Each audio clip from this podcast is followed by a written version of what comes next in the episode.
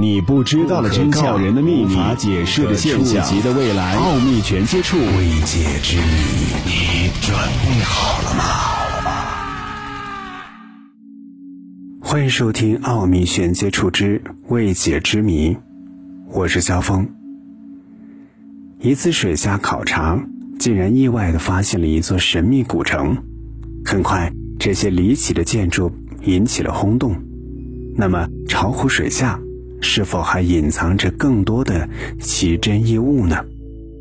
今天的节目和你分享神秘的水下古国——巢湖，是中国五大淡水湖之一，位于中国安徽省中部，东西长五十四点五千米，南北宽二十一千米，水域面积约七百五十平方千米。这里风光旖旎，神秘莫测。历史上著名的草船借箭就发生在这里。二零零二年的枯水季，考古人员开始对巢湖北岸的发掘。经过一番精密仔细的考察和发掘，一座文明古城的遗址出现在了巢湖北岸一带。欣喜若狂的考古人员随即又进行了大范围的搜寻，很快。他们又发现了几口有陶制井栏的废水井和大批器物，这些器物包括瓮、盆、缸、罐、坛、釜等等生活用具。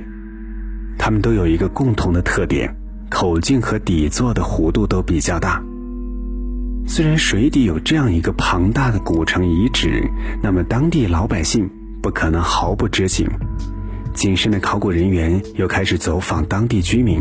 发现很多百姓家中都有从湖边捡来的文物，而且数量竟然多达二百六十多件。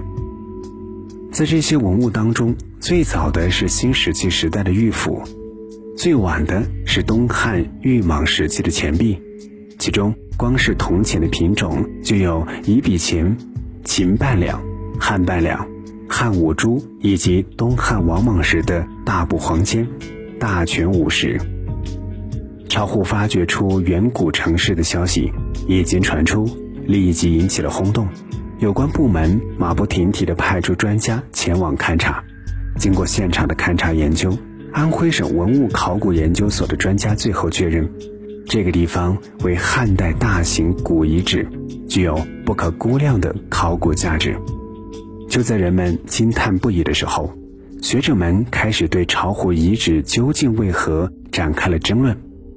有不少学者指出，巢湖遗址不是汉代的古遗址，而很有可能是居巢国遗址。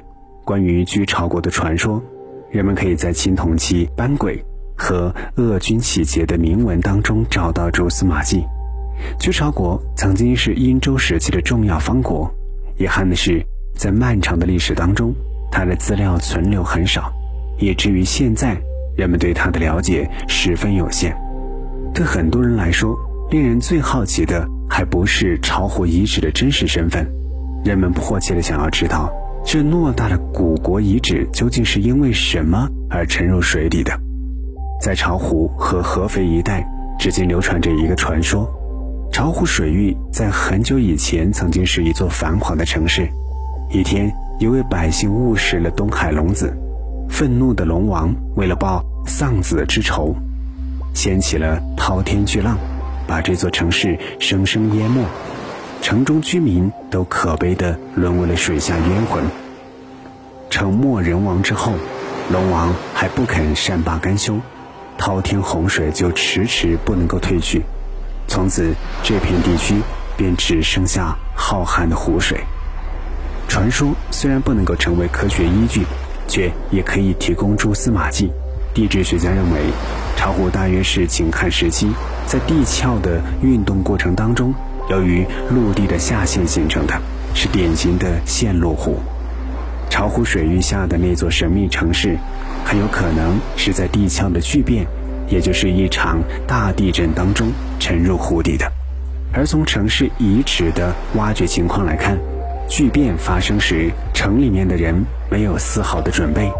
他们来不及转移财物，甚至来不及逃跑逃生。他们和他们的城市一起被无情的自然吞噬。考古界有一个水下有遗址，山上就一定有断层的铁律。科学家奔赴巢湖，并在湖边的龟山上发现了断层，这无疑为地震说提供了强有力的证据。一些科学家由此判定，巢湖东部的确发生过严重的地震，导致这一地区的城市整体下落。它下落的地方就是现在的巢湖水域。但历史上的巢湖究竟发生了怎样的动荡和变化，没有人敢轻易断定。